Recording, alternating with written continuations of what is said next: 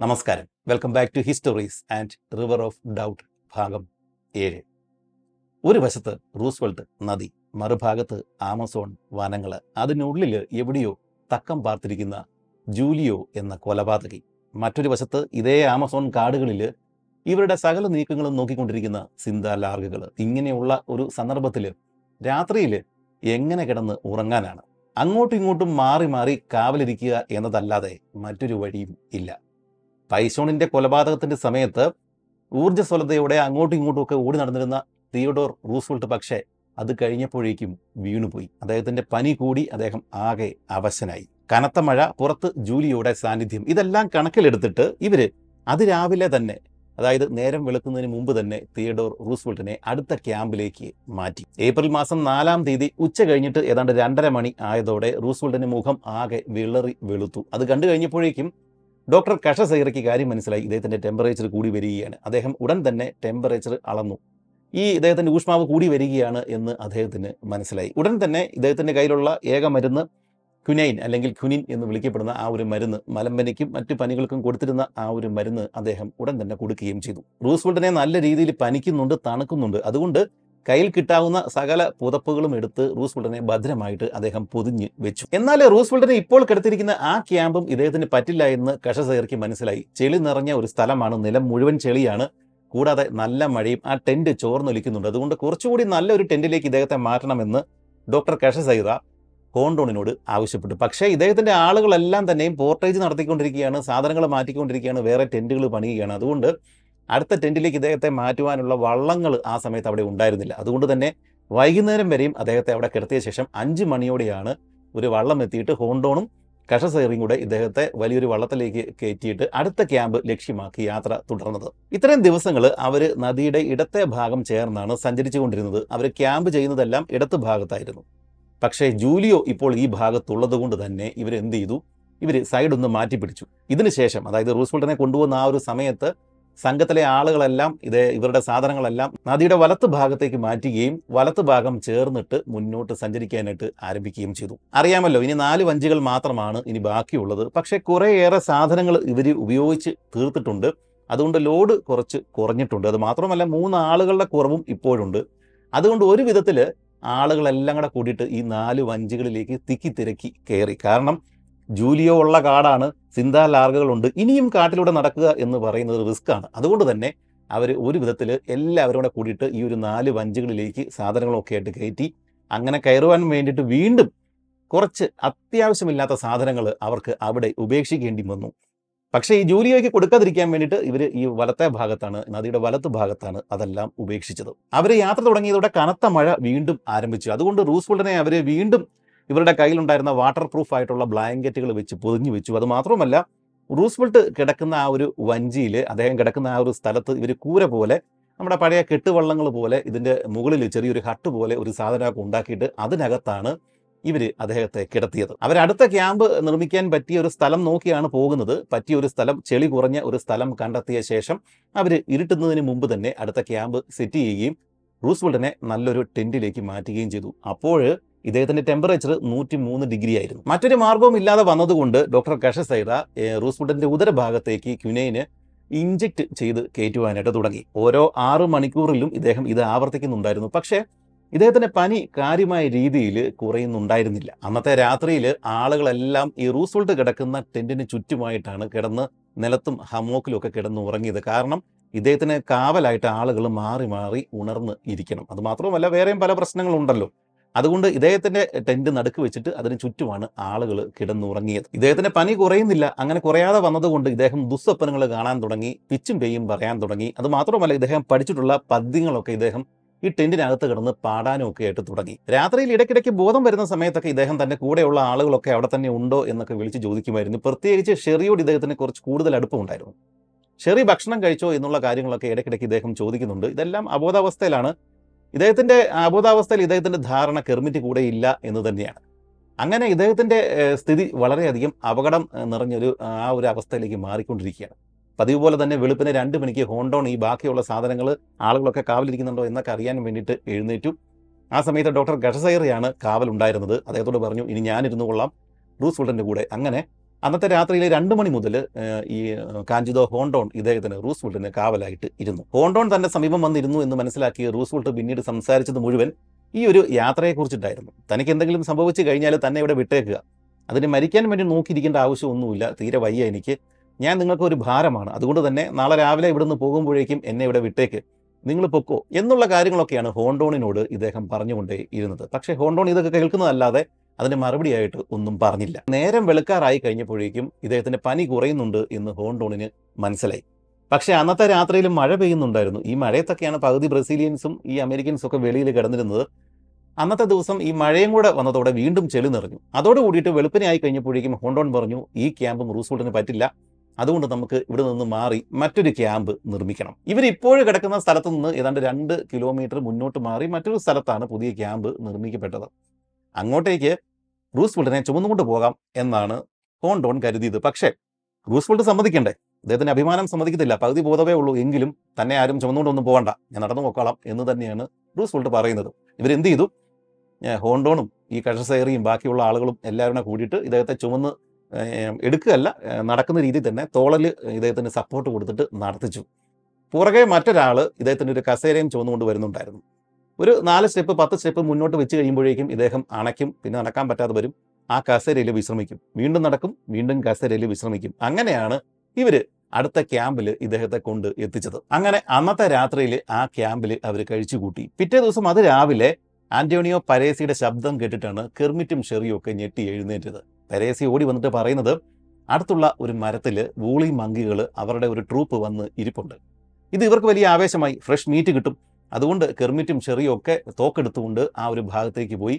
അവർക്ക് മൂന്ന് വൂളി മങ്കികളെ കിട്ടുകയും ചെയ്തു. കൂടാതെ കെർമിറ്റിന് സൈഡ് നെക്കഡ് ടെർട്ടിൽ എന്ന് പറയുന്ന ഒരു വിഭാഗത്തിൽപ്പെട്ട ആമകളെ കിട്ടുകയും ചെയ്തു. ഈ ആമകളുടെ പ്രത്യേകത നമ്മുടെ സാധാരണ ആമകൾ തല അകത്തേക്ക് വലിക്കുന്നത് വെർട്ടിക്കലായിട്ടാണ് ലംബമായിട്ടാണ്.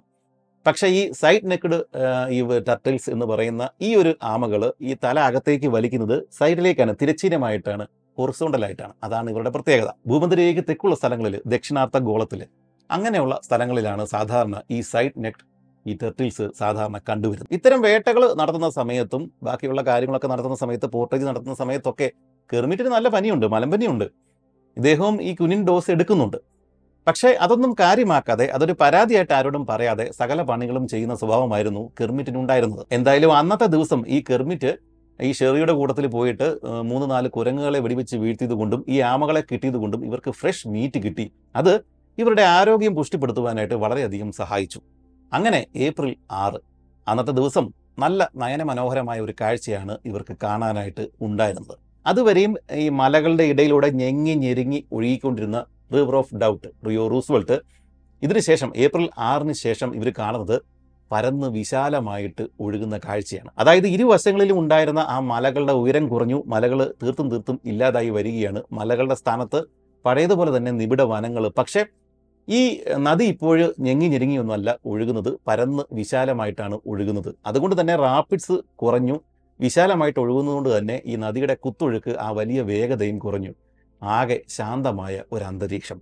ഈ ഒരു കാഴ്ച കണ്ടു കഴിഞ്ഞപ്പോഴേക്കും ഇവരുടെ മനസ്സ് ഒന്ന് തണുത്തു. നമുക്കറിയാലോ നമുക്ക് വിശാലമായിട്ടുള്ള ഒരു പുൽമേട് കണ്ടു കഴിഞ്ഞാൽ തുറന്ന ആകാശം കണ്ടു കഴിഞ്ഞാൽ നമുക്ക് മനസ്സിന് എന്തോ ഒരു ഒരു ആശ്വാസം കിട്ടും. ഇങ്ങനെ തുറന്ന കാഴ്ചകൾ കാണുമ്പോൾ മനസ്സിന് ആശ്വാസമാണ്. ഇതുതന്നെയാണ് ഇവർക്കും ആ ഒരു സമയത്ത് തോന്നിയത്. സത്യത്തിൽ പാമ്പിന്റെ വായിൽ നിന്ന് പെട്ടെന്ന് പുറത്തേക്ക് വന്ന ഒരു പ്രതീതിയായിരുന്നു ഈ ആളുകൾക്ക് ഈ ഒരു സമയത്ത് തോന്നിയത്. ഈ പ്രകൃതിയുടെ ഈ ഒരു വലിയൊരു മാറ്റം റൂസ്വെൽട്ടിന്റെ ആരോഗ്യത്തിലും അത് പ്രതിഫലിച്ചു. കാരണം ഇദ്ദേഹത്തിന്റെ ആരോഗ്യം കുറച്ച് മെച്ചപ്പെടാൻ തുടങ്ങി. പനി കാര്യമായിട്ട് കുറയുകയും ഒക്കെ ചെയ്തു. എങ്കിലും റൂസ്വെൽട്ട് നന്നേ അവശനാണ്. അങ്ങനെ കാര്യങ്ങളെല്ലാം വീണ്ടും പഴയപടിയായി. തങ്ങൾക്ക് ആശ്വാസമായി. ഇനി അധികം റാപ്പിഡ്സ് ഒന്നും കാണില്ല എന്നൊക്കെ വിചാരിച്ചിട്ട് ഇവർ വീണ്ടും യാത്ര തുടർന്നു. വിശാലമായ നദിയിലൂടെ ഇവർ അക്കരയും ഇക്കരയുള്ള കാര്യങ്ങളൊക്കെ നോക്കിക്കണ്ട് ആസ്വദിച്ച് അങ്ങനെ പയ്യെ മുന്നോട്ട് നീങ്ങുകയാണ്. ആ ഒരു സമയത്ത് ഇവർ സാധാരണ നീങ്ങുന്നത് പോലെ തന്നെ കെർമിറ്റ് ലിറ ഹോണ്ടോൺ എന്നിവരെ അടങ്ങുന്ന ആ ഒരു സംഘം സർവേ സംഘമാണ് ഏറ്റവും മുന്നിൽ പോകുന്നത്. ഒരു അരമണിക്കൂർ ഗ്യാപ്പിൽ പുറകെ റൂസ്വെൽട്ടിനെയും വഹിച്ചുകൊണ്ട് ബാക്കിയുള്ള വഞ്ചികൾ. ആകെ നാല് വഞ്ചിയേ ഉള്ളൂ. രണ്ടെണ്ണം മുന്നിലും രണ്ടെണ്ണം പുറകിലും അങ്ങനെയാണ് പോയിക്കൊണ്ടിരിക്കുന്നത്. മുമ്പ് പറഞ്ഞല്ലോ ഈ ജൂലിയോയെ പേടിച്ചിട്ട് ഇവർ ഈ നദിയുടെ വലത്തു ഭാഗം ചേർന്നിട്ടാണ് ഇപ്പോൾ സഞ്ചരിച്ചുകൊണ്ട് ഇരിക്കുന്നത്. അങ്ങനെ ഇവർ സാവധാനം പോകുന്ന സമയത്താണ് ഉച്ചത്തിൽ ഒരു വലിയ നിലവിളി ശബ്ദം ഇവർ കേട്ടത്.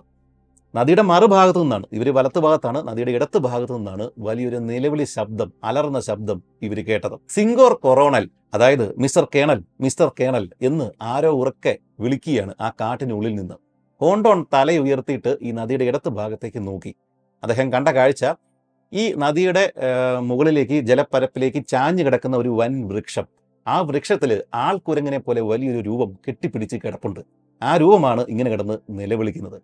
ഒന്നുകൂടി സൂക്ഷിച്ചു നോക്കിക്കഴിഞ്ഞപ്പോഴേക്കും ആ ഭീമാകാരമായ ആ ശരീരത്തിന്റെ ഉടമയെ അവർക്ക് മനസ്സിലായി. അത് ജൂലിയോ ആയിരുന്നു. സത്യത്തിൽ ആകെ തകർന്ന് പട്ടിണി മൂലം ആകെ അവശനായിട്ടുള്ള ഒരു ജൂലിയോ ആ ജൂലിയോയുടെ രൂപം കണ്ടിട്ട് ഓണ്ടോൺ പോലും ഞെട്ടിപ്പോയി.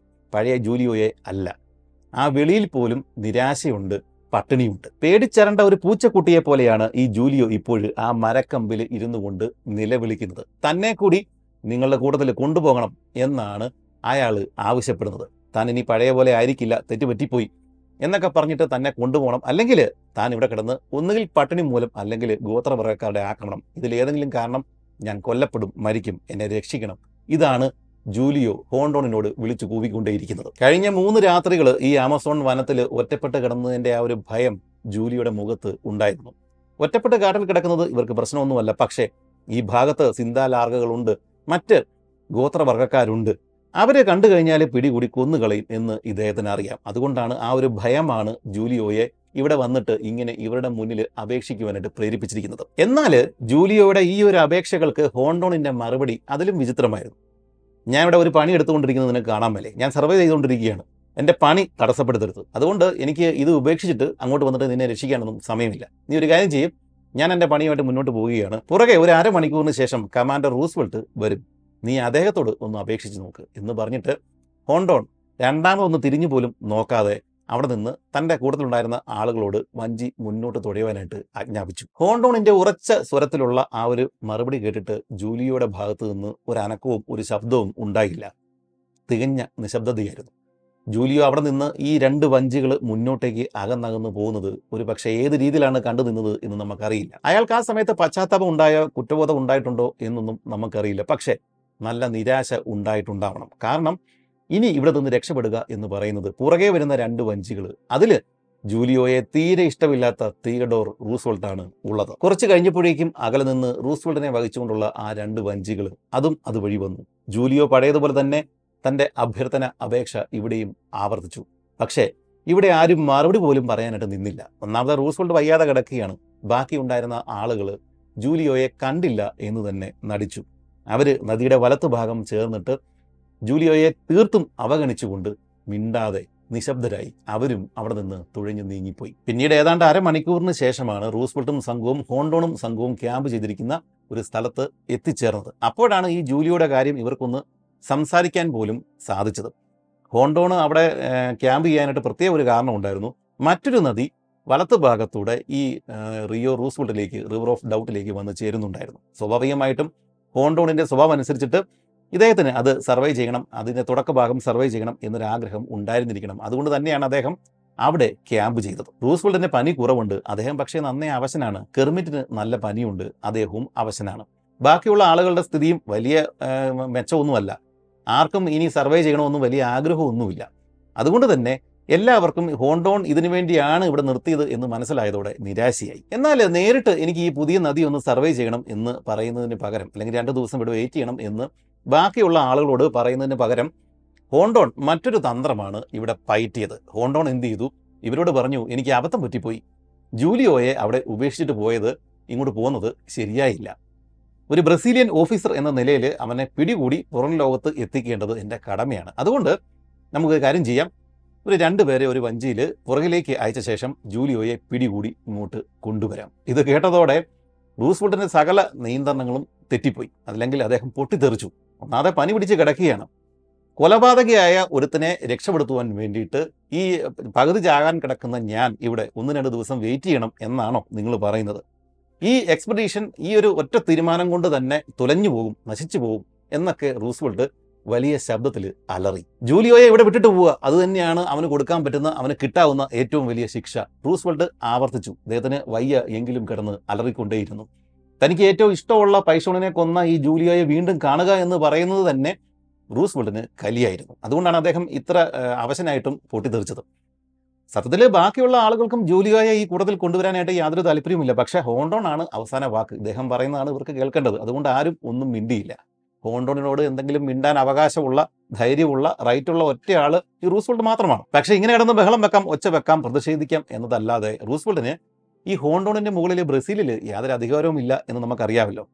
ഈ ഹോണ്ടോൺ പറയുന്നത് തന്നെയാണ് ഈ ഒരു എക്സ്പെഡീഷനിൽ അവസാന വാക്ക്. അതുകൊണ്ട് റൂസ്വെൽറ്റ് കൂടുതൽ എതിർക്കുവാനായിട്ടൊന്നും പോയില്ല. ഹോണ്ടോൺ എന്ത് ചെയ്തു?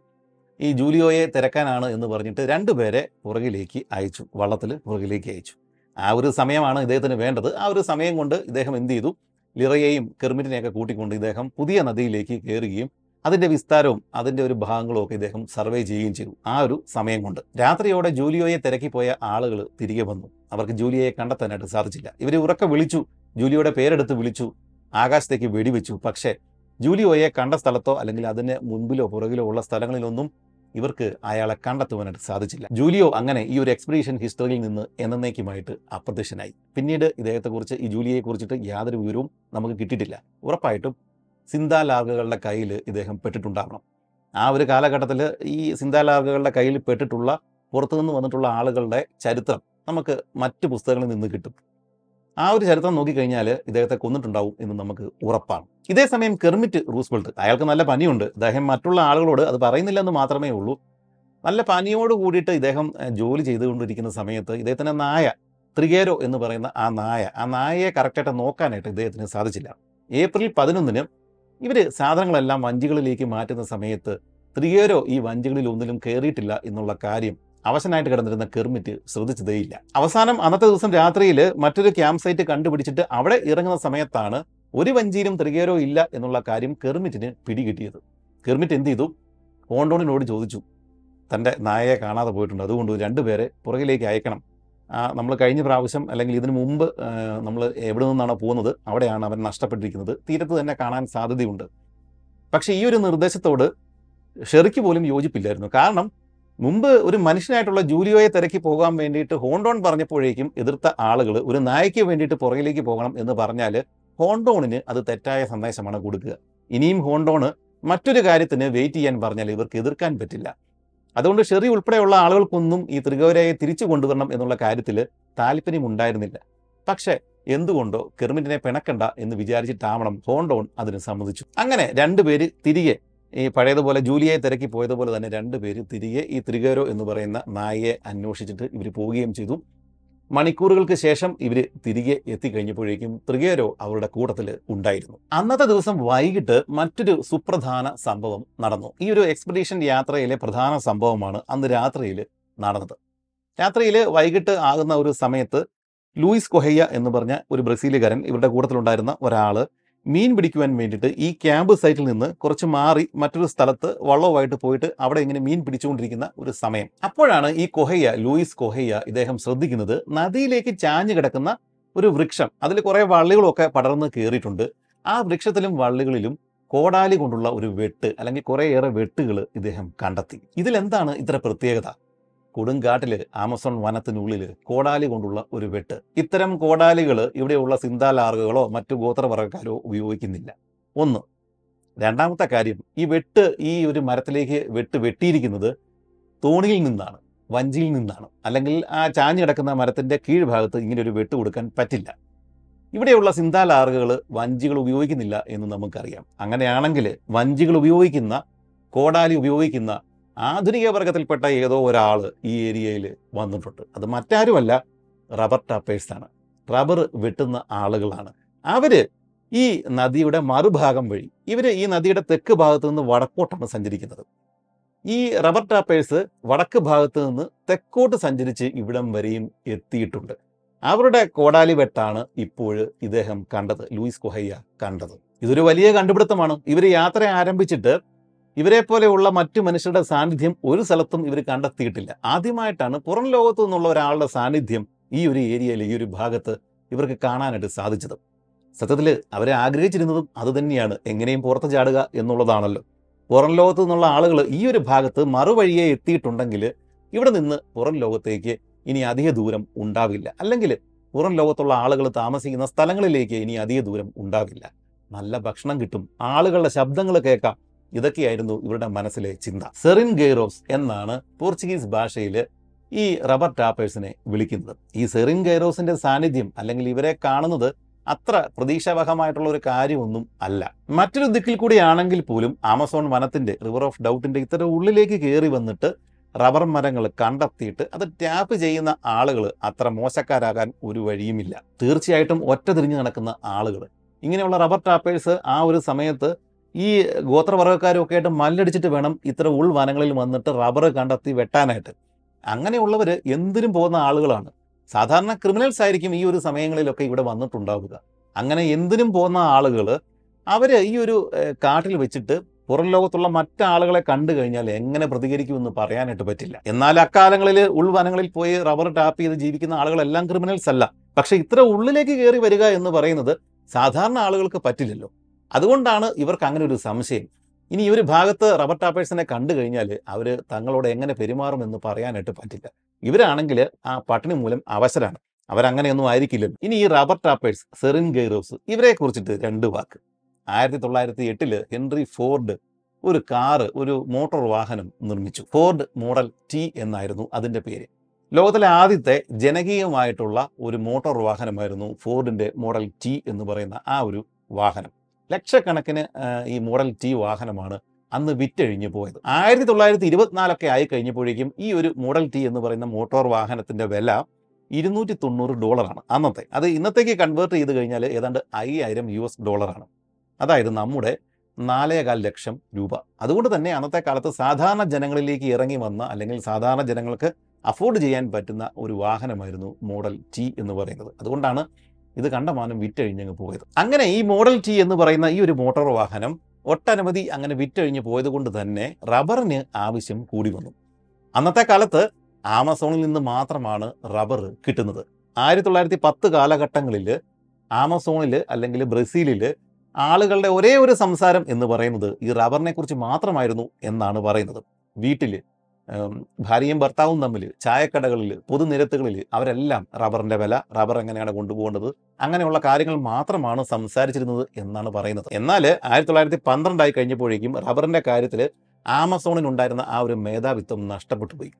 അതിന്റെ പ്രധാന കാരണം കുറച്ച് വർഷങ്ങൾക്ക് മുമ്പ് ഒരു ഇംഗ്ലീഷുകാരൻ ഹെൻറി വിക്കാം എന്ന് പറഞ്ഞ ഒരു ഇംഗ്ലീഷുകാരൻ കുറച്ച് റബ്ബറിന്റെ കുരുക്കൾ ഇവിടെ നിന്ന് മോഷ്ടിച്ചു കൊണ്ടുപോയിട്ടുണ്ടായിരുന്നു ഇംഗ്ലണ്ടിലേക്ക്. അവരെന്ത് ചെയ്തു? അത് കിളിപ്പിച്ചിട്ട് ഈ ബ്രിട്ടീഷുകാർ ഭരിക്കുന്ന അവരുടെ കോളനി സ്ഥലങ്ങളിലൊക്കെ പ്രത്യേകിച്ച് മലയൻ ഭാഗങ്ങളിൽ ശ്രീലങ്കയിലൊക്കെ അവരത് നട്ടുപിടിപ്പിക്കുകയും വലിയ തോട്ടങ്ങൾ ഉണ്ടാക്കുകയും ചെയ്തു. അങ്ങനെയാണ് റൂസ്വെൽറ്റിന്റെ ഈ ഒരു പര്യവേഷണം നടക്കുന്ന സമയത്ത് റബ്ബറിന്റെ കാര്യത്തിലുണ്ടായിരുന്ന ആമസോണിന്റെ മേധാവിത്വം അവസാനിച്ചത്. എങ്കിലും ആ ഒരു സമയത്ത് ലോകത്ത് ഉണ്ടാക്കുന്ന റബ്ബറിന്റെ ഏതാണ്ട് പകുതിയും ഈ ആമസോണിൽ നിന്ന് തന്നെയാണ്. അതായത് ഈ ആമസോണിലെ റബ്ബറിന് ഇപ്പോഴും നല്ല വിലയുണ്ട്. പക്ഷേ അക്കാലത്ത് പോലും ഈ ബ്രസീലിൽ റബ്ബർ തോട്ടങ്ങൾ ഉണ്ടായിരുന്നില്ല. റബ്ബർ തോട്ടങ്ങളിൽ നിന്നായിരുന്നില്ല ഇവർ റബ്ബർ ടാപ്പ് ചെയ്തുകൊണ്ടിരുന്നത്. ഈ ആമസോൺ വനത്തിൽ ഇഷ്ടംപോലെ റബ്ബറുണ്ട് ആ റബ്ബർ മരങ്ങൾ ടാപ്പ് ചെയ്തിട്ടാണ് ഇവർ ഈ റബ്ബർ പാലെടുത്തിട്ട് റബ്ബർ ഷീറ്റിലും റബ്ബർ ബോളുകളും ഒക്കെ ഉണ്ടാക്കി പുറം ലോകത്ത് എത്തിച്ചിട്ട് വിറ്റുകൊണ്ടിരുന്നത്. അങ്ങനെയാണ് അന്നത്തെ ഈ ബ്രസീലിയൻ റബ്ബർ ടാപ്പേഴ്സ് സെറിൻ ഗേറോസ് ഉൾവനങ്ങളിലേക്ക് വന്ന് കയറിയിട്ട് ഇവർ എവിടെയൊക്കെയാണ് റബ്ബർ മരങ്ങൾ ഉള്ളത്? ഇയാൾക്ക് വെട്ടാൻ പറ്റുന്ന രീതിയിലുള്ള ആ ഒരു പ്രദേശം മുഴുവൻ ഇദ്ദേഹം വളച്ചങ്ങെടുക്കും അതിർത്തിയൊന്നും കെട്ടില്ല. അതിന് പകരം അവിടെ ഇദ്ദേഹത്തിന്റെ പേരൊക്കെ എഴുതി വെക്കും. റബ്ബർ മരങ്ങളിലൊക്കെ കുത്തി വെക്കും. അല്ലെങ്കിൽ ഒരു ബോർഡിലൊക്കെ എഴുതി വെക്കും. ഇത് എന്റെ മരമാണ് എന്നൊക്കെ കാണിക്കുവാൻ വേണ്ടിയിട്ട്. വലിയ കാടല്ലേ? അവിടെ അതിർത്തി തിരിക്കാനൊന്നും പറ്റില്ലല്ലോ. ആമസോൺ വനത്തിനുള്ളിലാണ് ഈ പണിയൊക്കെ നടക്കുന്നത്. എന്നിട്ട് അതിനടുത്ത് എവിടെയെങ്കിലും നദിയോട് ചേർന്നുള്ള ഒരു സ്ഥലത്ത് ഇദ്ദേഹം ഒരു വീടൊക്കെ പണി. ഒരു അത്യാവശ്യം വലിപ്പമുള്ള ഒരു കുടിലൊക്കെ പണിതിട്ട് അവിടെ താമസം ഉറപ്പിക്കും. ചിലപ്പോൾ കുടുംബമൊക്കെ കൂടെ കാണും. ഇങ്ങനെ ഒറ്റയ്ക്ക് താമസിക്കുന്നത് കൊണ്ടും കുടുംബം കൂടെ ഉള്ളതുകൊണ്ടും ബാക്കിയുള്ള റബ്ബർ ടാപ്പേഴ്സിന്റെ ഭീഷണി ഉള്ളതുകൊണ്ടും ഇത് കൂടാതെ ഗോത്രവംശജരുടെ സാന്നിധ്യം ഇതെല്ലാം ഉള്ളതുകൊണ്ട് തന്നെ ഇവരുടെ കയ്യിൽ അത്യാവശ്യം ആയുധങ്ങൾ തോക്ക് ഉൾപ്പെടെയുള്ള ആയുധങ്ങളെല്ലാം ഈ പറയുന്ന സെറിൻ ഗൈറോസിന്റെ കയ്യിൽ റബ്ബർ ടാപ്പേഴ്സിന്റെ കയ്യിൽ ഉണ്ടാവും. നമ്മുടെ നാട്ടിലെ റബ്ബർ ടാപ്പേഴ്സ് ജീവിക്കുന്നത് പോലെ തന്നെയാണ് ഇവരുടെ ജീവിതവും. പക്ഷേ ഇവർ ജീവിക്കുന്നത് ആമസോൺ കൊടുങ്കാട്ടിലാണ് എന്ന് മാത്രം. രാവിലെ നാല് മണിക്ക് ഇവർ എഴുന്നേൽക്കും നമ്മുടെ നാട്ടിലെ പോലെ തന്നെ. എന്നിട്ട് ഇവർ കാട്ടിനുള്ളിലേക്ക് കയറും. ഇവർ മാർക്ക് ചെയ്ത് വെച്ചിരിക്കുന്ന റബ്ബർ മരങ്ങൾ ഇവർക്കറിയാമല്ലോ ഏതൊക്കെ പ്രദേശങ്ങളിലാണ് ഉള്ളത് എന്ന്. ഇവരുടെ കയ്യിൽ കത്തി ഉണ്ടാവും വെള്ളം ഉണ്ടാവും. പിന്നെ ഹെഡ്ലൈറ്റ് ഉണ്ട്. അന്നത്തെ കാലത്ത് ഒരു ആ രീതിയിലുള്ള ഒരു ഹെഡ്ലൈറ്റ് ഇവരുടെ കയ്യിലുണ്ട്. വെട്ടാനുള്ള കത്തി അങ്ങനെയുള്ള കാര്യങ്ങളെല്ലാം ഇവരുടെ കയ്യിലുണ്ടാവും. കൊടും വനത്തിൽ വെളുപ്പിനെ നാല് മണിക്ക് കുറ്റാക്കൂരിട്ടിലാണ് ഇവർ ഈ പണി മുഴുവൻ ചെയ്യുന്നത്. എന്നിട്ട് ഇവർ ഇവർക്കറിയാം ഇവരുടെ മരങ്ങൾ എവിടെയൊക്കെയാണ് ഉള്ളത് എന്ന്. അങ്ങനെ ഇവർ മണിക്കൂർ കൊണ്ട് ഇവരിത് വെട്ടി ഈ പാൽ മുഴുവൻ ഈ റബ്ബർ മരം മുഴുവൻ വെട്ടിയ ശേഷം ഇവർ തിരികെ ഈ പണിയെല്ലാം ചെയ്ത ശേഷം രണ്ട് മൂന്ന് മണിക്കൂറുകൾ അല്ലെങ്കിൽ നാല് മണിക്കൂർ അഞ്ച് മണിക്കൂറൊക്കെ എടുത്തിട്ടാണ് ഇവർ വെട്ടുക. അതിനുശേഷം ഇവർ തിരിച്ച് ഇവരുടെ കുടിലിലേക്ക് പോകും. വീണ്ടും ഇവർ ഉച്ചതിരിഞ്ഞിട്ട് ഈ പാലെടുക്കുവാൻ വേണ്ടിയിട്ട് ഇതേ വഴി തന്നെ വീണ്ടും വരികയും പാലൊക്കെ എടുത്തിട്ട് തിരിച്ച് വീണ്ടും ഈ ഇവരുടെ വീട്ടിലെത്തിയ ശേഷം ഇവർ പിന്നീട് ഇത് ഉറയ്ക്കാനുള്ള റോളാക്കാനുള്ള ബോൾ പോലെയൊക്കെ ആക്കാനുള്ള അങ്ങനെ അന്നത്തെ കാലത്ത് ഷീറ്റല്ല. ഒന്നുകിൽ ഇവർ ഈ സിലിണ്ടർ രൂപത്തിലുള്ള ഒരു ആകൃതിയിലാണ് ഈ റബ്ബർ പാൽ ഉറച്ച് കട്ടിയാക്കി വെക്കുന്നത്. അല്ലെങ്കിൽ ബോൾ പോലെ. അങ്ങനെ പല ആകൃതിയിൽ ഇവർ ഉണ്ടാക്കി വെച്ച ശേഷം ഇത് തൊട്ടടുത്ത് ഒരു പുകപ്പുര കാണും. അതിനകത്ത് ഉണക്കിയ ശേഷം ഇവർ ഈ നദിയിലൂടെ വള്ളത്തിലൂടെ പുറം ലോകത്ത് കൊണ്ടെത്തിക്കുകയും വിൽക്കുകയും ചെയ്യും. വളരെ കഠിനമായിട്ടുള്ള ഒരു പണിയാണ് ഈ റബ്ബർ ടാപ്പേഴ്സ് ചെയ്യുന്നത്. അതിന് പറ്റിയ ആളുകൾ അതിനുള്ള മനക്കെട്ടിയുള്ള ആളുകൾ മാത്രമാണ് ഈ ഭാഗങ്ങളിൽ ഈ പണിക്ക് വരിക എന്ന് മനസ്സിലായല്ലോ. ഈ റിവർ ഓഫ് ഡൗട്ടിന്റെ തീരങ്ങളിൽ ഇത്രയും ഉള്ളിൽ കയറിയിട്ട് വസിക്കുന്ന റബ്ബർ ടാപ്പേഴ്സ് സെറിൻഗേറോസ് ഈ ഒരു ഭാഗത്ത് നിന്ന് റൂസ്വെൽട്ടും സംഘവും വരുന്ന ആ ഒരു തെക്കൻ ഭാഗത്ത് നിന്ന് സാധാരണ പ്രതീക്ഷിക്കുന്നത് ഗോത്രവംശജരെയാണ്. അവരല്ലാതെ മറ്റാരും അവിടെ താമസിക്കുന്നില്ലല്ലോ. അതുകൊണ്ട് തന്നെ ഈ വരുന്നത് ഈ തോണികളിൽ വരുന്നത് റൂസ്വെൽട്ടും ഹോണ്ടോണും ഉൾപ്പെടുന്ന സാധാരണ ആളുകളാണ് എന്ന് മനസ്സിലായാൽ മാത്രമേ അവരെ ആക്രമിക്കാതിരിക്കുകയുള്ളൂ. തെറ്റിദ്ധരിച്ച് പോയി കഴിഞ്ഞാൽ ഉറപ്പായിട്ടും വെടിവെപ്പ് ഉണ്ടാവും ഏപ്രിൽ മാസം പതിനൊന്ന് അന്നാണ് ഇവർ ഈ കോടാലി കൊണ്ടുള്ള വെട്ട് കൊടും വനത്തിൽ കണ്ടത്. പിന്നീട് ഇവർ മുന്നോട്ട് നീങ്ങിക്കൊണ്ടിരിക്കുകയാണ്. ഏപ്രിൽ മാസം പതിനഞ്ചാം തീയതി ഇവർ മറ്റൊരു കാഴ്ച കൂടി കണ്ടു. ഈ നദിയുടെ ഇരു കരകളിലും വലിയൊരു കമ്പിൽ വലിയൊരു തടിയിൽ ആ തടിയിൽ പോറി വെച്ചിരിക്കുകയാണ് പെയിന്റൊക്കെ വെച്ചിട്ട് ഒരാളുടെ ഇനിഷ്യൽ നദിയുടെ ഇടത്ത് വശത്തും വലത്ത് വശത്തും ഇതുപോലെ രണ്ട് ബോർഡുകളുണ്ട്. ആ ബോർഡുകളിൽ ഒരാളുടെ ഇനീഷ്യലാണ് എഴുതി വെച്ചിരിക്കുന്നത് പോറി വെച്ചിരിക്കുന്നത്. J A. ഉറപ്പായിട്ടും ഏതൊരു റബ്ബർ ട്രാപ്പറിന്റെ പേരിന്റെ ആദ്യ അക്ഷരങ്ങളാണ് ജെ എ എന്ന് നമുക്ക് മനസ്സിലാക്കാം. അയാൾ വളച്ചു വെച്ചിരിക്കുന്ന അയാൾ രാവിലെ വന്ന് വെട്ടുന്ന റബ്ബർ മരങ്ങളുള്ള പ്രദേശമാണ് ഇത് എന്ന് കാണിക്കുവാൻ വേണ്ടിയിട്ടാണ് ഇങ്ങനെ എഴുതി വെച്ചിരിക്കുന്നത്. ഇനി പുതിയൊരു റബ്ബർ ട്രാപ്പർ ഈ ഒരു പ്രദേശത്തേക്ക് വന്നു കഴിഞ്ഞാൽ ഇതെല്ലാം കഴിഞ്ഞ് വീണ്ടും ഉള്ളിലേക്ക് പോയിട്ട് അവൻ പുതിയ റബ്ബർ മരങ്ങൾ കണ്ടെത്തണം. ആ ഒരു സന്ദേശമാണ് ഇതിൽ നിന്ന് മനസ്സിലാക്കാൻ പറ്റുക. എന്നാലും ഒരു കാര്യം ഉറപ്പാണ്. ഇത്തരം ഉള്ളിലേക്ക് വന്ന് കയറിയിട്ട് ഗോത്രവംശജർ താമസിക്കുന്ന ആ ഒരു ആ ഒരു പ്രദേശങ്ങളിലേക്ക് വന്ന് കയറിയിട്ട് റബ്ബർ മരം രാവിലെ വന്ന് ഒറ്റയ്ക്ക് വിട്ടുന്നവൻ നിസാര ആളൊന്നുമല്ല. ഈ ജെ എ എന്ന് പറയുന്ന ആൾ അത്ര നിസാരക്കാരനൊന്നുമല്ല. ഇവർ ആ ഒരു സ്ഥലം കഴിഞ്ഞിട്ട് വീണ്ടും മുന്നോട്ടേക്ക് പോയി. ഒന്ന് രണ്ട് മണിക്കൂറുകൾക്ക് ശേഷം ഇവർ അത്ഭുതം ജനിപ്പിക്കുന്ന മറ്റൊരു കാഴ്ച കൂടി കണ്ടു. നദിയുടെ തീരത്ത് ഒരു കുടിൽ. ഇത് മുമ്പ് കണ്ട സിന്താലാകകളുടെ കുടിലൊന്നുമല്ല ഇത് കുടിലുമല്ല ഒരു വീട് പോലെ ഉള്ള ഒരു സ്ഥലമാണ്. ഉറപ്പായിട്ടും ഈ ജെ എ എന്ന് പറയുന്ന ആളിന്റെ വീടാകാനാണ് സാധ്യത. തൊട്ടരികിൽ ഒരു പുകപ്പുരയൊക്കെ ഉണ്ട്. ഉറപ്പാണ് അതൊരു റബ്ബർ ടാപ്പറിന്റെ വീടാണ്. ഓർക്കുക കഴിഞ്ഞ രണ്ട് മാസമായിട്ട് ഈ സംഘത്തിലെ സകല ആളുകളും ഏതാണ്ട് പത്തൊമ്പത് പേര് ഇപ്പോഴുണ്ട് അവർ പുറം ലോകമായിട്ട് യാതൊരു ബന്ധവുമില്ലാതെയാണ് രണ്ട് മാസങ്ങൾ ഈ വനത്തിലൂടെ സഞ്ചരിച്ച് ഇവിടം വരെയും എത്തിച്ചേർന്നത്. ഈ ഒരു യാത്രക്കിടയിൽ പുറം ലോകമായിട്ട് ഇവർക്ക് യാതൊരു ബന്ധവും ഉണ്ടായിട്ടില്ല. പുറം ലോകത്ത് നിന്ന് ഒരാളെയും ഇവർ കണ്ടിട്ടില്ല. എന്തിന്? ഈ ഇവരുടെ പുറകെ ഷാഡോ ചെയ്ത് നടക്കുന്ന ആ ഒരു സിന്താ ലാർഗുകളെ പോലെ ഇവർ കണ്ടില്ല. ഇവർ മറ്റൊരാളെയും ഇതുവരെ കണ്ടിട്ടില്ല.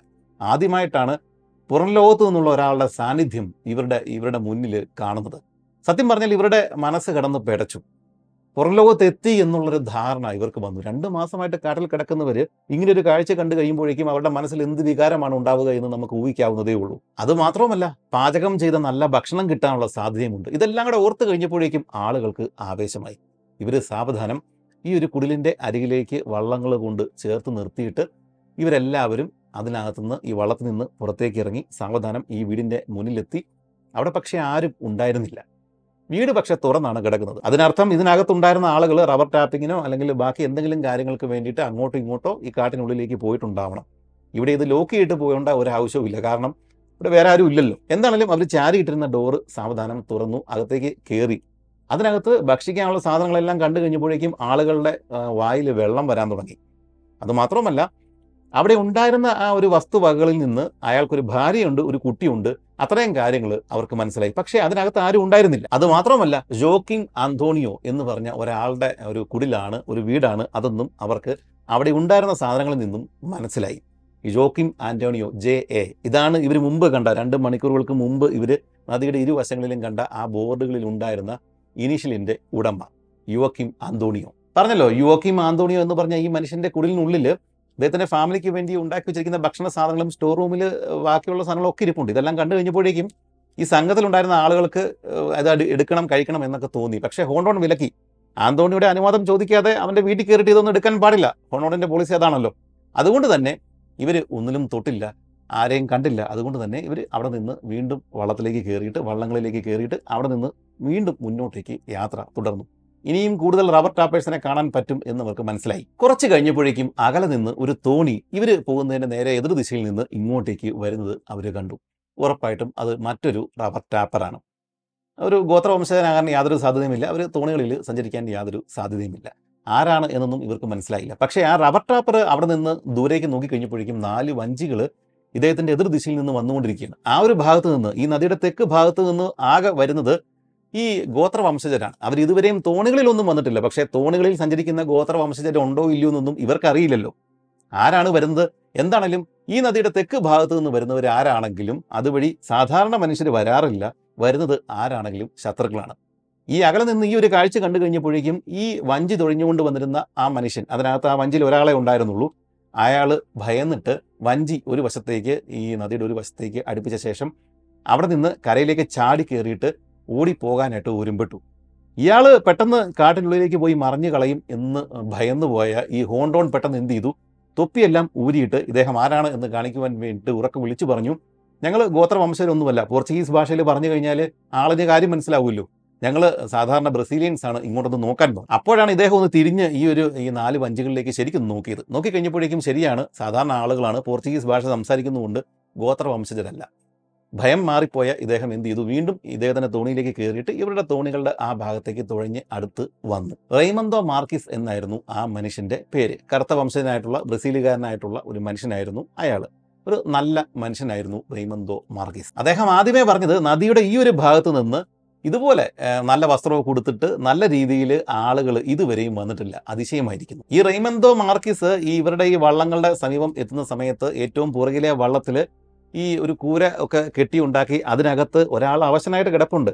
അമേരിക്കയുടെ മുൻ പ്രസിഡന്റ് തിയഡോർ റൂസ്വെൽറ്റ് പരസഹായമില്ലാതെ ഒന്ന് എഴുന്നേറ്റ് നിൽക്കാൻ പോലും അദ്ദേഹത്തിന് സാധിക്കുമായിരുന്നില്ല. തീർത്തും അവശന. എത്രയും വേഗത്തിൽ ഇദ്ദേഹത്തെ പുറം ലോകത്ത് എത്തിക്കണം അല്ലെങ്കിൽ മരുന്നുകൾ കിട്ടുന്ന ഒരു സ്ഥലത്ത് ഇദ്ദേഹത്തെ കൊണ്ട് എത്തിച്ചില്ലെങ്കിൽ റൂസ്വെൽറ്റ് മരിക്കുമെന്ന് എല്ലാവർക്കും അറിയാമായിരുന്നു. അദ്ദേഹത്തിന്റെ കാലിൽ അന്ന് ആ വെള്ളത്തിൽ ചാടിയപ്പോൾ ഉണ്ടായ പരിക്ക്. അത് നീര് വന്ന് വീർത്തിട്ട് അതിനകത്ത് മുഴുവൻ പഴുപ്പ് വന്ന് നിറഞ്ഞിരിക്കുകയാണ്. അവിടെ തൊട്ട് കഴിഞ്ഞാൽ പൊള്ളുന്ന ചൂടുണ്ട്. അതുപോലെ ഇൻഫെക്ഷനൊക്കെ ആയിട്ട് ഇദ്ദേഹം വയ്യാതെ ഇരിക്കുകയാണ്. ഇദ്ദേഹത്തിന്റെ കൂട്ടത്തിൽ ഒരു അമ്മ കുട്ടിയെ നോക്കുന്നത് പോലെയാണ് കഷസൈറ ഡോക്ടർ കഷസൈറ ഇദ്ദേഹത്തിന്റെ കൂടുതൽ സദാസമയം ഇരുന്ന് ഇദ്ദേഹത്തെ പരിചരിച്ചുകൊണ്ട് ഇരിക്കുന്നത്. റൂസ്വെൽറ്റിന്റെ ഈ കാലൊന്ന് ഓപ്പറേറ്റ് ചെയ്തിട്ട് ഇതിനകത്തെ പഴുപ്പ് മുഴുവൻ മാറ്റണം എന്ന് ഇദ്ദേഹത്തിന് കഷസൈറയ്ക്ക് ആഗ്രഹമുണ്ടായിരുന്നു പക്ഷേ വൃത്തിഹീനമായിട്ടുള്ള ഈ ഒരു അന്തരീക്ഷത്തെ വെച്ചിട്ട് ഈ ഒരു ശസ്ത്രക്രിയ നടത്തുന്നത് അത്ര നല്ലതല്ല എന്ന് റൂസ്വെൽറ്റിനും തോന്നി. റൂസ്വെൽറ്റിനെ മയക്കാനുള്ള സാധനങ്ങളൊന്നും ഇദ്ദേഹത്തിന്റെ കയ്യിലില്ല. പച്ചക്ക് തന്നെ ഈ പണി ചെയ്യണം. റൂസ്വെൽറ്റിനകത്ത് പ്രശ്നമൊന്നുമില്ല. പക്ഷേ ഇവിടെ വെച്ച് എങ്ങനെ ചെയ്യും എന്നുള്ള ഒരു ആശങ്കയിലായിരുന്നു രണ്ടുപേരും. ഈ ഒരു അവസ്ഥയിലാണ് ഈ നമ്മൾ മുമ്പ് പറഞ്ഞ റെയ്മന്തോ മാർക്കിസ് ഈ വഞ്ചി തൊഴിഞ്ഞ് മുന്നോട്ടേക്ക് വന്നിട്ട് ഇതിനകത്ത് ഈ കൂരയ്ക്കകത്ത് വയ്യാതെ കിടക്കുന്ന തിയഡോർ റൂസ്വെൽറ്റിനെ കാണുന്നത്. അയാൾ അതിശയത്തോടെ ഉറക്കെ ഇങ്ങനെ പറഞ്ഞു ഇദ്ദേഹം ശരിക്കും പ്രസിഡന്റ് തന്നെയാണോ? അപ്പോൾ ഹോണ്ടോൺ അതിന് മറുപടി പറഞ്ഞു ഇപ്പോൾ പ്രസിഡന്റ് അല്ല പക്ഷേ ആയിരുന്നു. അമേരിക്കയുടെ മുൻ പ്രസിഡന്റാണ് തിയഡോർ റൂസ്വെൽറ്റ് ആണ് ഈ കിടക്കുന്നത്. അത് കേട്ട് കഴിഞ്ഞപ്പോഴേക്കും റെയ്മന്തോ മാർക്കിസ് പറഞ്ഞത് ഇതാണ് ഒരിക്കൽ രാജാവായവൻ എന്നും രാജാവ് തന്നെയാണ്. റബ്ബർ ടാപ്പേഴ്സിന്റെ ഇടയിൽ തീർത്തും പാവപ്പെട്ട ഒരാളായിരുന്നു ഈ റെയ്മന്തോ മാർക്കിസ്. അതുകൊണ്ട് തന്നെ ഇദ്ദേഹത്തിന് ഇത്രയും ആളുകൾക്ക് കൊടുക്കാനുള്ള ഭക്ഷണമോ അങ്ങനെയുള്ള സാധനങ്ങളോ ഇദ്ദേഹത്തിന്റെ കയ്യിൽ ഇദ്ദേഹത്തിന്റെ സ്റ്റോർ റൂമിലോ ഒന്നും ഉണ്ടായിരുന്നില്ല. പക്ഷേ ഈ മാർക്കിസ് പറഞ്ഞു ഇവിടെ ഒന്ന് മുന്നോട്ടേക്ക് പോയി കഴിഞ്ഞാൽ വലിയ വലിയ ധനികരായിട്ടുള്ള റബ്ബർ ടാപ്പേഴ്സൊക്കെ പല സ്ഥലങ്ങളിൽ കാട്ടിനുള്ളിൽ വസിക്കുന്നുണ്ട്. അവരെല്ലാം ഈ നദിയുടെ തീരത്ത് തന്നെയാണ് ഉള്ളത്. അവരോട് ചോദിച്ചു കഴിഞ്ഞാൽ നിങ്ങളുടെ കയ്യിൽ പണം ഉണ്ടല്ലോ. ഈ ഹോണ്ടോഡിന്റെ കയ്യിൽ പണവും കാര്യങ്ങളൊക്കെ ഉണ്ട്. അതൊക്കെ കൊടുത്തു കഴിഞ്ഞാൽ അല്ലെങ്കിൽ വേറെ എന്തെങ്കിലും സാധനങ്ങളൊക്കെ കൊടുത്തു കഴിഞ്ഞാൽ നിങ്ങൾക്ക് ഈ പറയുന്ന ഭക്ഷണ സാധനങ്ങൾ കിട്ടും. അത് മാത്രമല്ല നിങ്ങളുടെ ഈ ലീക്കായിട്ടുള്ള വഞ്ചികളൊക്കെ കൊടുത്തു കഴിഞ്ഞാൽ അവർ പുതിയ വഞ്ചികൾ തരികയും ചെയ്യും. അതിന് എക്സ്ട്രാ കുറച്ച് കാശൊക്കെ കൊടുത്താൽ മതി. അങ്ങനെ നിങ്ങൾക്ക് ഇനി പ്രശ്നമൊന്നും ഉണ്ടാകാൻ യാതൊരു സാധ്യതയും ഇല്ല പക്ഷേ ഇനി അങ്ങോട്ട് അങ്ങനെ മുമ്പോട്ട് പോയി കഴിയുമ്പോഴേക്കും കുറച്ച് കാര്യങ്ങൾ ശ്രദ്ധിക്കണം. ഈ ഒരു നദിയുടെ തെക്ക് ഭാഗത്ത് നിന്ന് ഇതുപോലെ തോണികളിൽ ആളുകൾ വരും എന്നൊന്നും അവർക്ക് അറിയില്ലല്ലോ. അവർ ശത്രുക്കളാണ് എന്ന് തന്നെ കരുതുകയും വെടിവെപ്പ് ഉണ്ടാവുകയും ചെയ്യും. അതുകൊണ്ട് തന്നെ ഏതെങ്കിലും ഒരു വീടിനോട് ഇതുപോലെ മുമ്പ് കണ്ട വീടിനോട് ഒരു കുടിൽ അതിനോട് അടുക്കുന്ന സമയത്ത് തന്നെ ആകാശത്തേക്ക് ഒന്ന് രണ്ട് വെടികൾ വെക്കണം. ഗോത്രവംശരുടെ കയ്യിൽ ഈ തോക്കുകളില്ല എന്നറിയാവുന്നത് കൊണ്ട് ഇത് ബാക്കിയുള്ള ആളുകളാണ് എന്നവർക്ക് മനസ്സിലാവും. അത് മാത്രമല്ല എന്റെ കയ്യിൽ ഈ മുളങ്കമ്പ് കൊണ്ട് ഉണ്ടാക്കിയിരിക്കുന്ന ഒരു സാധനം തരാം. അത് ഊതിക്കഴിഞ്ഞാൽ വലിയൊരു ശബ്ദമൊക്കെ ഉണ്ടാവും. അത് ഈ ഈ സാധനം വായിച്ചിട്ട് വലിയ ശബ്ദവും ഉണ്ടാക്കണം. അങ്ങനെ ചെയ്ത് കഴിയുമ്പോഴേക്കും ഇതൊരു റബ്ബർ ടാപ്പറാണ് വന്നിരിക്കുന്നത് എന്ന് അവർക്ക് മനസ്സിലാവും. അതുകൊണ്ട് വലിയ പ്രശ്നമൊന്നും ഉണ്ടാവില്ല. അങ്ങനെ ഇദ്ദേഹത്തിന്റെ കയ്യിലുണ്ടായിരുന്ന മുളങ്കമ്പ് കൊണ്ട് വെച്ചിരിക്കുന്ന ശബ്ദം ഉണ്ടാക്കുന്ന ആ ഒരു സാധനം ഇദ്ദേഹത്തിന് ഈ ഹോണ്ടോണിന് ഈ മാർക്കിസ് കൊടുക്കുകയും ചെയ്തു. അങ്ങനെ നല്ലവനായ റബർ ടാപ്പർ മാർക്കിസിനോട് ഇവർ വിട പറഞ്ഞു. അതിനുശേഷം ഇവർ മുന്നോട്ടേക്ക് നീങ്ങി. കുറച്ച് കഴിഞ്ഞപ്പോഴേക്കും മാർക്കിസ് പറഞ്ഞതുപോലെ തന്നെ ഈ നദിയുടെ ഒരു വശത്ത് ഇടത്ത് വശത്തോട് ചേർന്നിട്ട് ഇവർ വീണ്ടും ഒന്ന് രണ്ട് കുടിലുകൾ കണ്ടു. അവിടെ ആളുകൾ ഉണ്ടാവാൻ സാധ്യതയുണ്ട്. കാരണം ഈ കുടിലിന്റെ തൊട്ട് അരികിലുള്ള പുകപ്പുരയിൽ നിന്ന് പുക ഉയരുന്നുണ്ട്. ഇവർ നോക്കിക്കഴിഞ്ഞപ്പോഴേക്കും ഇവർ കുറച്ചുകൂടി മുന്നോട്ടേക്ക് തുഴഞ്ഞു തുഴഞ്ഞ് വരുന്ന സമയത്ത് ആ വീടിന്റെ മുൻപിൽ രണ്ട് കുട്ടികൾ കളിക്കുന്നുണ്ട്. ഇവർക്ക് ആശ്വാസമായി. മാർക്കസ് പറഞ്ഞതുപോലെ ഹോണ്ടോൺ രണ്ട് വെടി ആകാശത്തേക്ക് അങ്ങ് പൊട്ടിച്ചു. അത് കേട്ട് കഴിഞ്ഞപ്പോഴേക്കും കുട്ടികൾ വരണ്ടുപോയി അവർ നേരെ വീട്ടിനുള്ളിലേക്ക് കയറി രണ്ട് സെക്കൻഡുകൾക്ക് ശേഷം കുട്ടികളുടെ അമ്മ ആ വാതിലിൽ പ്രത്യക്ഷപ്പെട്ടു. ആ അമ്മ നോക്കിക്കഴിഞ്ഞപ്പോഴേക്കും വെടിയൊക്കെ പൊടിച്ചിട്ട് നാല് വഞ്ചികളിൽ നിറച്ച ആളുകൾ തിങ്ങി നിറഞ്ഞിരിക്കുകയാണ്. അവർ ഇങ്ങോട്ടേക്ക് ലക്ഷ്യം വെച്ച് വരികയാണ്. ദൂരെ നിന്ന് നോക്കിക്കഴിഞ്ഞാൽ അവർ ഈ പറയുന്ന ഗോത്ര വംശജരാണോ ഹോണ്ടോണും സംഘവുമാണോ എന്നൊന്നും അവർക്ക് തിരിച്ചറിയാൻ പറ്റുന്നില്ല. ആരൊക്കെയോ ഇങ്ങോട്ടേക്ക് വരുന്നുണ്ട്. അവർ ഭയന്നുപോയി. കുട്ടികളെയും എടുത്തുകൊണ്ട് ആ സ്ത്രീയെ മറ്റൊരു സ്ഥലത്തേക്ക് ഓടി. അപ്പൊ ഇദ്ദേഹത്തിന് മനസ്സിലായി കുട്ടികളെ എടുത്തുകൊണ്ട് ഇദ്ദേഹം ഇവർ ഈ സ്ത്രീ പോയിരിക്കുന്നത്. തൊട്ടടുത്ത് വേറെയും കുടിലുകൾ ഉണ്ടാവാൻ സാധ്യതയുണ്ട്. അവിടെ ഇവരുടെ ഭർത്താവ് ഉണ്ടാവാൻ സാധ്യതയുണ്ട്. ബന്ധുക്കൾ ഉണ്ടാവാൻ സുഹൃത്തുക്കൾ ഉണ്ടാവാൻ സാധ്യതയുണ്ട്. അവരെ കൂട്ടാനാണ് പോയിരിക്കുന്നത് എന്ന് ഹോണ്ടോണിന് മനസ്സിലായി. ആ ഊഹം ശരിയായിരുന്നു. ഒണോരാത്തോ എന്ന് പേരുള്ള ഒരാളുടെ കുടുംബമായിരുന്നു ഇപ്പോൾ ഇവർ കണ്ടത്. അദ്ദേഹത്തിന്റെ ഭാര്യയും പിള്ളേരുമാണ് ഇപ്പോൾ ഇവർ കണ്ടത്. തൊട്ടടുത്ത വീട്ടിൽ സുഹൃത്തിന്റെ വീട്ടിൽ ഈ ഓണോരാത്തോ ഇരിപ്പുണ്ട്. അങ്ങോട്ടേക്കാണ് ഈ ഭാര്യ കുട്ടികളെയും കൊണ്ട് ഓടി പോയിരിക്കുന്നത്. ശത്രുക്കൾ വരുന്നുണ്ട് എന്ന് ഭാര്യ പറഞ്ഞതിന്റെ അടിസ്ഥാനത്തിൽ ഇദ്ദേഹം എന്ത് ചെയ്തു? അവിടെ ഉണ്ടായിരുന്ന ഇദ്ദേഹത്തിന് മൂന്ന് സുഹൃത്തുക്കളെയും കൂട്ടിയിട്ട് ഈ നദിയുടെ തീരത്ത് കെട്ടിയിട്ടിരുന്ന ഒരു വഞ്ചിയിലേക്ക് തോക്കുമൊക്കെ എടുത്തുകൊണ്ട് ഇവരുടെ കയ്യിലെല്ലാം തോക്കുകളുണ്ട്. അതെല്ലാം എടുത്തുകൊണ്ട് ഇവർ ചാടി കയറുകയും ഇപ്പോൾ ഈ നമ്മുടെ ഹോണ്ടോണും സംഘമൊക്കെ ഉള്ള ആ ഒരു ഭാഗത്തേക്ക് അതായത് ഈ ഒണോരാത്തയുടെ വീടിന്റെ ആ ഒരു ഭാഗത്തേക്ക് ഇദ്ദേഹം തുഴഞ്ഞ് വരികയും ചെയ്തു. ആ സമയത്ത് നേരം വളരെയധികം വൈകി. സൂര്യൻ അസ്തമിച്ചു. നല്ല ഇരുട്ടായി.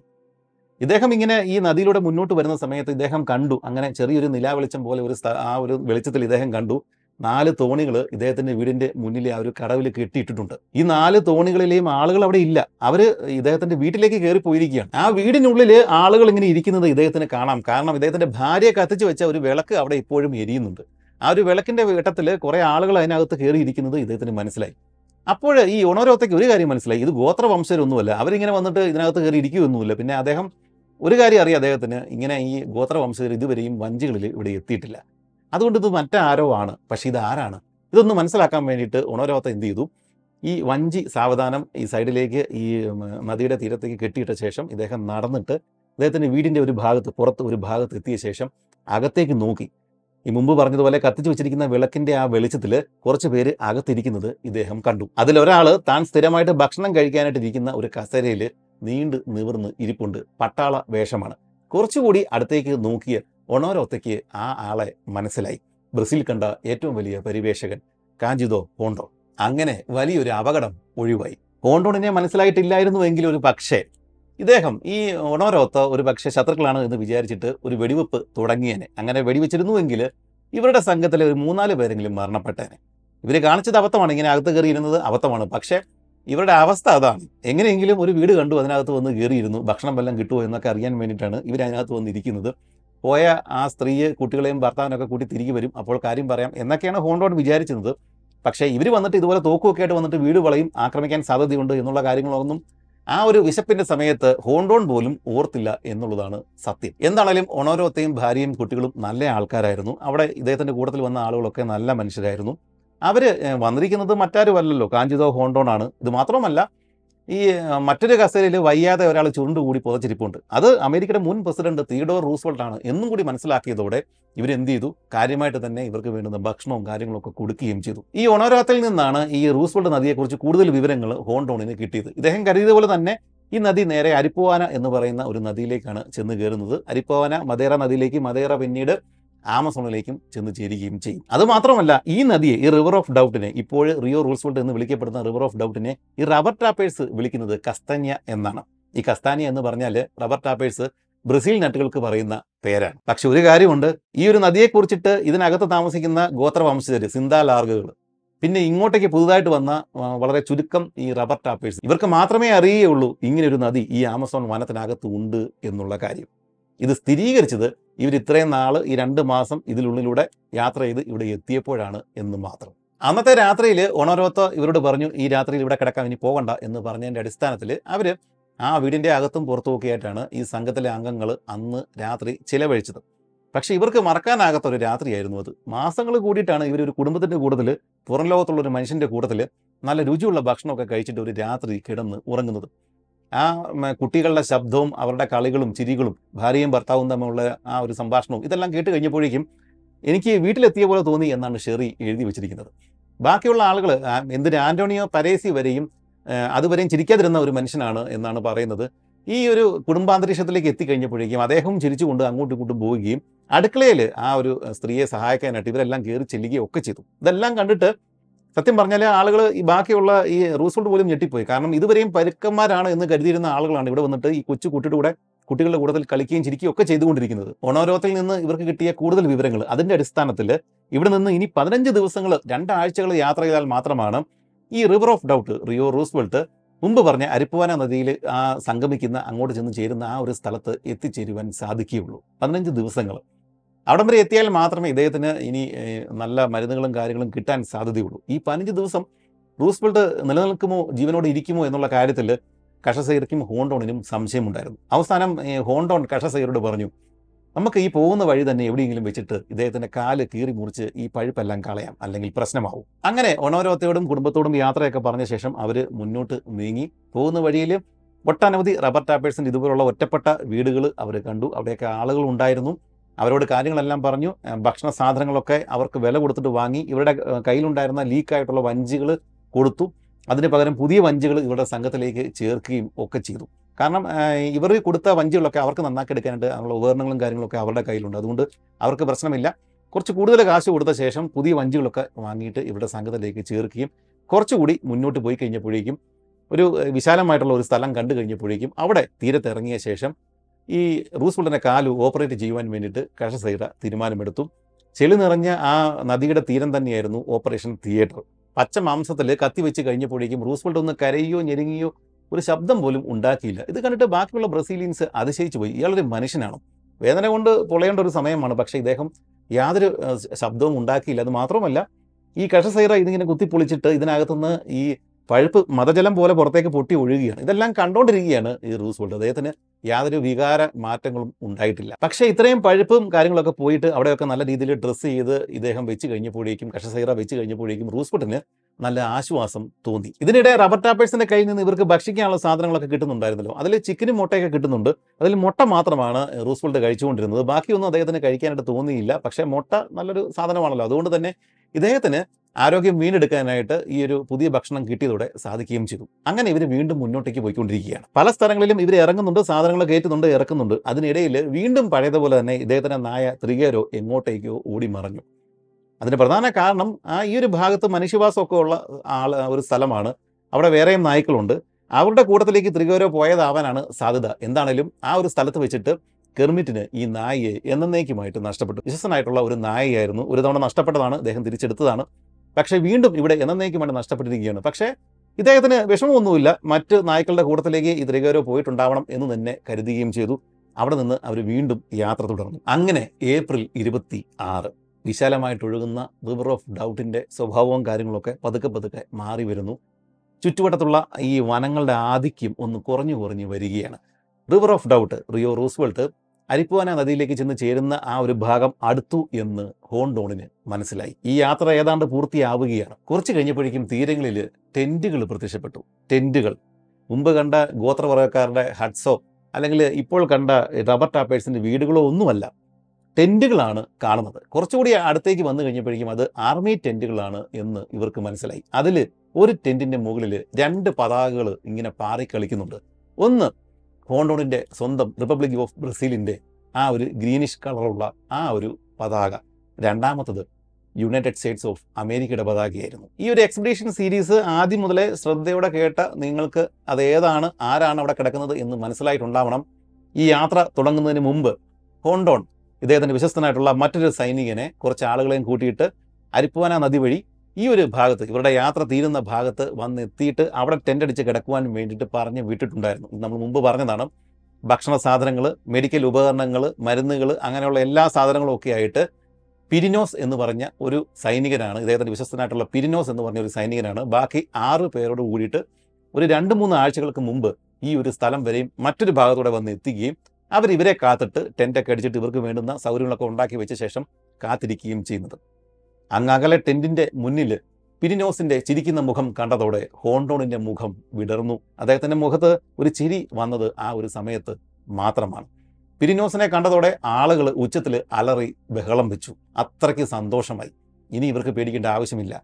ഇവരുടെ എക്സ്പെഡീഷൻ ഔദ്യോഗികമായിട്ട് അവസാനിക്കുകയാണ്. ആളുകൾ ഇവരുടെ കയ്യിലുണ്ടായിരുന്ന തോക്കുകളൊക്കെ വെച്ച് മുകളിലേക്ക് മുകളിലേക്ക് വെടിവെച്ചിട്ട് ആഘോഷിച്ചു ഒച്ച വെച്ചു ബഹളം വെച്ചു.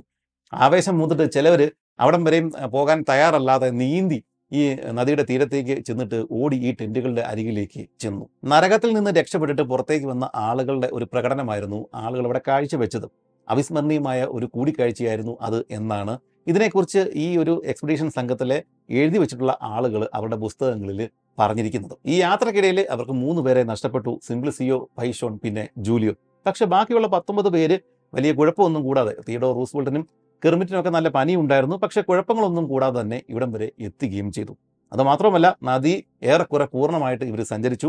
ആ നദിയുടെ നിലനിൽപ്പ് ഇവർ സ്ഥിരീകരിക്കുകയും ചെയ്തു. മാത്രമല്ല ഈ കൂട്ടത്തിൽ റൂസ്വെൽട്ട് ബാക്കിയുള്ള ആളുകളൊക്കെ ഉണ്ട്. അതുകൊണ്ട് തന്നെ ഈ നദിയും ഈ ഒരു ഭാഗങ്ങളും ഇനി മേലിൽ ചരിത്രത്തിൽ പ്രത്യേക ഇടം തേടുകയും ചെയ്യും. ഇതെല്ലാം കണക്ക് കൂട്ടി തന്നെയാണല്ലോ ഹോണ്ടോൺ ഇവരെയും കൊണ്ട് ഈ ഒരു വഴിയിൽ വന്നത്. ഇതുകൂടാതെ റൂസ്വെൽറ്റിന്റെ ആരോഗ്യത്തിന്റെ കാര്യത്തിൽ കെർമിറ്റിന്റെ ആരോഗ്യത്തിന്റെ കാര്യത്തിൽ ഇനി ആശങ്കകളൊന്നുമില്ല. കാരണം ഇവർക്ക് വേണ്ടുന്ന സകല മെഡിക്കൽ ഉപകരണങ്ങളും മരുന്നുകളും എല്ലാമായിട്ടാണ് ഈ പിരിനോസ് ഇവിടെ എത്തിച്ചേർന്നിട്ടുള്ളത്. അതുകൊണ്ട് ഇനി ഭയക്കേണ്ട ഒരു കാര്യവുമില്ല. യാത്ര ഔദ്യോഗികമായിട്ട് അവസാനിച്ചിരിക്കുകയാണ്. അങ്ങനെ ആയിരത്തി തൊള്ളായിരത്തി പതിനാല് മെയ് മാസം പത്തൊമ്പതാം തീയതി എക്സ്പെഡീഷൻ സംഘം പിരിനോസിനെ കണ്ട ശേഷം മൂന്നാഴ്ചകൾ കൂടി കഴിഞ്ഞിരിക്കുന്നു. തിയഡോർ റൂസ്വെൽട്ട് ഇപ്പോൾ ന്യൂയോർക്കിൽ എത്തിച്ചേർന്നിരിക്കുകയാണ്. ആകെ മെലിഞ്ഞ് ക്ഷീണിച്ച അവശനായിട്ട് കോലം കെട്ടുവന്ന ഈ തിയഡോർ റൂസ്വെൽറ്റിനെ കണ്ടിട്ട് ആളുകളും ഈ പത്രപ്രവർത്തകരും ഒക്കെ അവർ ശരിക്കും അമ്പരന്നു പോയി. എങ്കിലും ഇദ്ദേഹം വലിയൊരു യാത്ര കഴിഞ്ഞിട്ടാണ് വന്നിരിക്കുന്നത് എന്നും പുതിയൊരു നദി കണ്ടെത്തിയിട്ടുണ്ട് എന്നുള്ള കാര്യങ്ങളൊക്കെ പത്രപ്രവർത്തകർക്ക് മനസ്സിലായി. അവർ പത്രങ്ങളിലൂടെ ലോകത്തെ അത് അറിയിക്കുകയും ചെയ്തു. പക്ഷേ ഇദ്ദേഹം ഒരു പൊളിറ്റീഷ്യനാണ് റൂസ്വെൽട്ട്. അതുകൊണ്ട് തന്നെ ഇദ്ദേഹം ഇദ്ദേഹത്തിന്റെ മൂന്നാമത്തെ ആ ഒരു മത്സരത്തിലുണ്ടായ പരാജയം ഇതെല്ലാം മറച്ചു വെക്കാനും കൂടുതൽ പേരെടുക്കുവാൻ വേണ്ടിയിട്ട് ഇദ്ദേഹം ചുമ്മാ പറയുന്ന കള്ളക്കഥയാണ് എന്നൊക്കെ പറഞ്ഞിട്ട് ഇദ്ദേഹത്തിന്റെ എതിരാളികൾ എതിരാളികളായിട്ടുള്ള പൊളിറ്റീഷ്യൻസ് അവരൊക്കെ ആ ഒരു സമയത്ത് ഈ ഒരു വാർത്തയെ എതിർത്തു. ഇദ്ദേഹം ഈ പനി പിടിച്ച് കിടന്ന ഒരു മനുഷ്യനാണ്. ആരോഗ്യം പൂർണമായിട്ട് വീണ്ടെടുത്തിട്ടില്ല. അതുകൊണ്ട് തന്നെ ഒരു പത്രസമ്മേളനം നടത്തിയിട്ട് ഈ ഒരു കാര്യം സ്ഥിരീകരിക്കാനായിട്ട് കുറച്ച് സമയം വേണ്ടി വന്നു. ആ ഒരു സമയത്ത് ഒട്ടനവധി ആളുകൾ ഈ ഒരു കണ്ടുപിടുത്തം തെറ്റാണ്. അങ്ങനെ ഒരു പുതിയ നദി അവിടെ ഇല്ല എന്നൊക്കെ പറഞ്ഞിട്ട് വലിയ ബഹളങ്ങളൊക്കെ വെച്ചു. പക്ഷേ അവസാനം ഇദ്ദേഹം തന്നെ വലിയൊരു പത്രസമ്മേളനം മീറ്റിംഗ് ഒക്കെ വിളിച്ചു കൂട്ടിയിട്ട് ഇതിന്റെ കാര്യങ്ങൾ വിശദമായിട്ട് പറയുകയും ഫോട്ടോസൊക്കെ കാണിക്കുകയും ചെയ്തു കഴിഞ്ഞപ്പോഴാണ് ആളുകൾക്ക് കാര്യം മനസ്സിലായത്. പക്ഷേ ഇതേ സമയത്ത് ബ്രസീലിൽ കാഞ്ചിതോ ഹോണ്ടോൺ ഈ ഒരു കാര്യം സ്ഥിരീകരിക്കുകയും അങ്ങനെയുള്ള കാര്യങ്ങളെല്ലാം ചെയ്തിട്ടുണ്ടായിരുന്നു. അവിടെ ഈ പ്രശ്നങ്ങളൊന്നുമില്ല. കാഞ്ചിതോ ഹോണ്ടോൺ എന്ത് പറഞ്ഞാലും അത് ആളുകൾക്ക് അറിയാം അത് സത്യമായിരിക്കും എന്ന്. കാഞ്ചിതോ ഹോണ്ടോൺ കൂടെ ഇത് പറഞ്ഞതോടെ അമേരിക്കയിലുള്ള ആളുകൾക്ക് കാര്യം മനസ്സിലായി. ശരിയാണ്. തീഡോ റൂസ്വെൽട്ട് ഒരു പുതിയൊരു നദി കണ്ടെത്തി അദ്ദേഹവും അദ്ദേഹത്തിന്റെ സംഘത്തിലുള്ള ആളുകളും അതിലൂടെ സഞ്ചരിക്കുകയും അത് മാപ്പ് ചെയ്യുകയും ചെയ്തിട്ടുണ്ട്. ആ നദിയുടെ പുതിയ പേര് ഈ റൂസ്വെൽട്ടിന്റെ പേര് തന്നെയാണ്. ഇങ്ങനെയുള്ള കാര്യങ്ങളെല്ലാം ആളുകൾക്ക് അവസാനം അംഗീകരിക്കേണ്ടി വന്നു. റൂസ്വെൽട്ട് ചുമ്മാ അങ്ങ് അവിടെ നിന്ന് എക്സ്പെഡീഷൻ കഴിഞ്ഞിട്ട് നേരെ കപ്പലിൽ തിരിച്ച് ന്യൂയോർക്കിൽ വന്ന ആളൊന്നുമല്ല. ഇദ്ദേഹത്തിന്റെ കൂട്ടത്തിലുണ്ടായിരുന്ന ബ്രസീലിയൻസിന് ഇദ്ദേഹം സ്വർണ നാണയങ്ങൾ തന്നെ സമ്മാനമായിട്ട് കൊടുക്കുകയും അവരോടൊക്കെ പ്രത്യേക സൗഹൃദങ്ങൾ പിന്നീട് കാത്തു സൂക്ഷിക്കാനായിട്ട് ശ്രമിക്കുകയും ചെയ്തിരുന്നു. അതുമാത്രമല്ല ഇതിനുശേഷം അദ്ദേഹം നടത്തിയിട്ടുള്ള അനേകം മീറ്റിങ്ങുകൾ സെമിനാറുകൾ അതിലെല്ലാം അദ്ദേഹം ഈ ബ്രസീലിയൻസിനെ കുറിച്ചിട്ട് പ്രത്യേകിച്ച് ഹോണ്ടോണിനെ കുറിച്ചിട്ട് വലിയ വലിയ കാര്യങ്ങളാണ് പറഞ്ഞുകൊണ്ടിരുന്നത്. ലോകത്തിലെ ഏറ്റവും വലിയ ഏറ്റവും മുന്നിട്ട് നിൽക്കുന്ന നാല് പരിവേഷകരുടെ പേര് പറഞ്ഞാൽ അതിലൊന്ന് ഉറപ്പായിട്ടും കാഞ്ചിതോ ഹോണ്ടോൺ തന്നെയായിരിക്കും എന്ന് റൂസ്വെൽട്ട് പല സ്ഥലങ്ങളിലും ആവർത്തിച്ച് പറയുന്നുണ്ട്. പക്ഷേ ഇദ്ദേഹത്തിന്റെ ഈ യാത്രക്കിടയിൽ ഇദ്ദേഹത്തിന് ഏറ്റ പരിക്കുകൾ ഈ ഇദ്ദേഹത്തിന്റെ ഏഹ്, ആരോഗ്യത്തിന് ഏറ്റ ക്ഷതങ്ങൾ ഇതെല്ലാം പിന്നീട് പൂർണമായിട്ടൊന്നും മാറിയിട്ടുണ്ടായിരുന്നില്ല.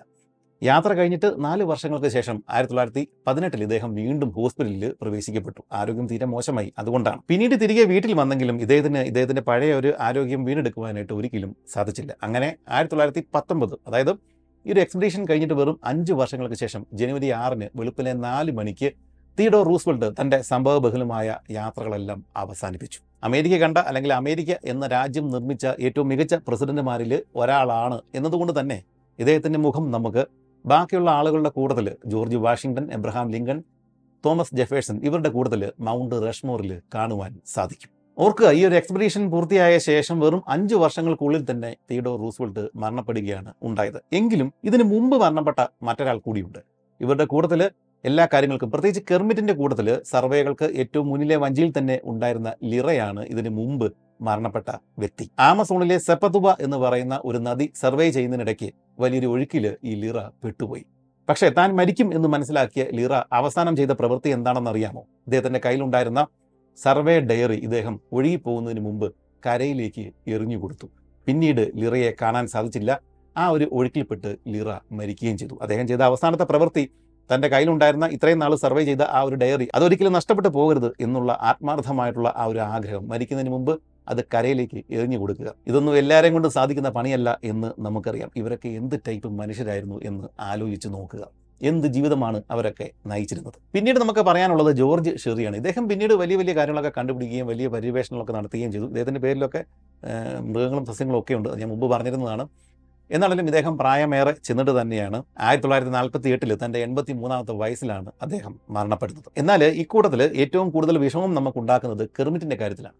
നമ്മൾ ഈ ഒരു എക്സ്പെഡീഷൻ ഈ ഒരു യാത്രയിൽ നമ്മൾ കണ്ട ഊർജസ്വലനായിട്ടുള്ള ആ ഒരു കെർമിറ്റ് എന്ന് പറഞ്ഞ ആളെ പിന്നീട് നമുക്ക് കാണാൻ സാധിക്കുന്നില്ല. കെർമിറ്റിന് പിന്നീട് മാനസികമായിട്ട് ധാരാളം പ്രശ്നങ്ങൾ ഉണ്ടായതായിട്ട് നമുക്ക് കാണാൻ സാധിക്കും. അതിന്റെ അവസാനം ആയിരത്തി തൊള്ളായിരത്തി നാൽപ്പത്തി മൂന്ന് ജൂലൈ നാലിന് അലാസ്കയിലുള്ള ഇദ്ദേഹത്തിന്റെ റൂമിൽ സ്വയം വെടിവെച്ച് മരിച്ച നിലയിലാണ് കെർമിറ്റിനെ നമുക്ക് കാണാൻ സാധിക്കുന്നത്. മരിക്കുമ്പോൾ വെറും അമ്പത്തിമൂന്ന് വയസ്സ് മാത്രമായിരുന്നു കെർമിറ്റിന്റെ പ്രായം. കെർമിറ്റിന്റെ ജീവചരിത്രം നമുക്ക് ഏതെങ്കിലും വെബ്സൈറ്റിലോ വിക്കിപീഡിയയിലോ ഒക്കെ കുറച്ച് വിശദമായിട്ടൊക്കെ എഴുതിയിട്ടുണ്ട്. നിങ്ങൾക്ക് പോയി വായിക്കാം. എന്തുകൊണ്ടാണ് കെർമിറ്റ് ഈ ഒരു അവസ്ഥയിൽ എത്തിച്ചേരുകയും അവസാനം ഇങ്ങനെ ആത്മഹത്യ ചെയ്യുകയും ചെയ്തത് എന്ന് നമുക്ക് അതിൽ നിന്ന് മനസ്സിലാക്കാം. ഈ ഒരു എക്സ്പിറേഷൻ ഇതൊരു ഈ യാത്രയുടെ ഭാഗമല്ല അക്കാര്യം. അതുകൊണ്ടാണ് ഞാനത് വിശദീകരിക്കാത്തത്. അമേരിക്കയിലെ പല സംസ്ഥാനങ്ങളിലും കെർമിറ്റ് എന്ന് പറഞ്ഞ പേരുള്ള ടൗണുകൾ കാണാൻ സാധിക്കും. അതെല്ലാം തിയഡോർ റൂസ്വെൽറ്റിന്റെ മകനായിട്ടുള്ള കെർമിറ്റ് റൂസ്വെൽറ്റിന്റെ പേരിലുള്ള അദ്ദേഹത്തിന്റെ സ്മരിക്കാൻ വേണ്ടിയിട്ട് ഇട്ടിരിക്കുന്ന പേരുകളാണ്. അവസാനമായിട്ട് കാഞ്ചിതോ ഹോണ്ടോൺ.